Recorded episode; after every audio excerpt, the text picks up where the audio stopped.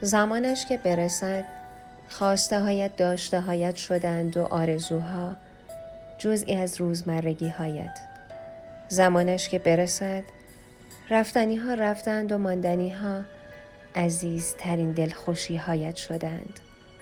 و تو یاد گرفته ای که با ساده ترین چیزها شاد باشی.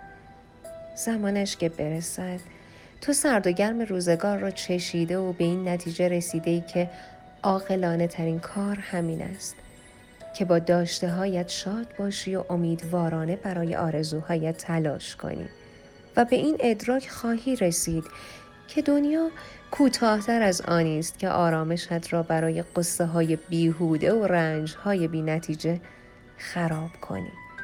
می‌رسد زمانی که آینه ها فقط لبخند های تو را ببینند. زمین اشتیاق تو را به دوش بکشد و زمانه اتفاقات خوب را حوالی تو بیاندازد.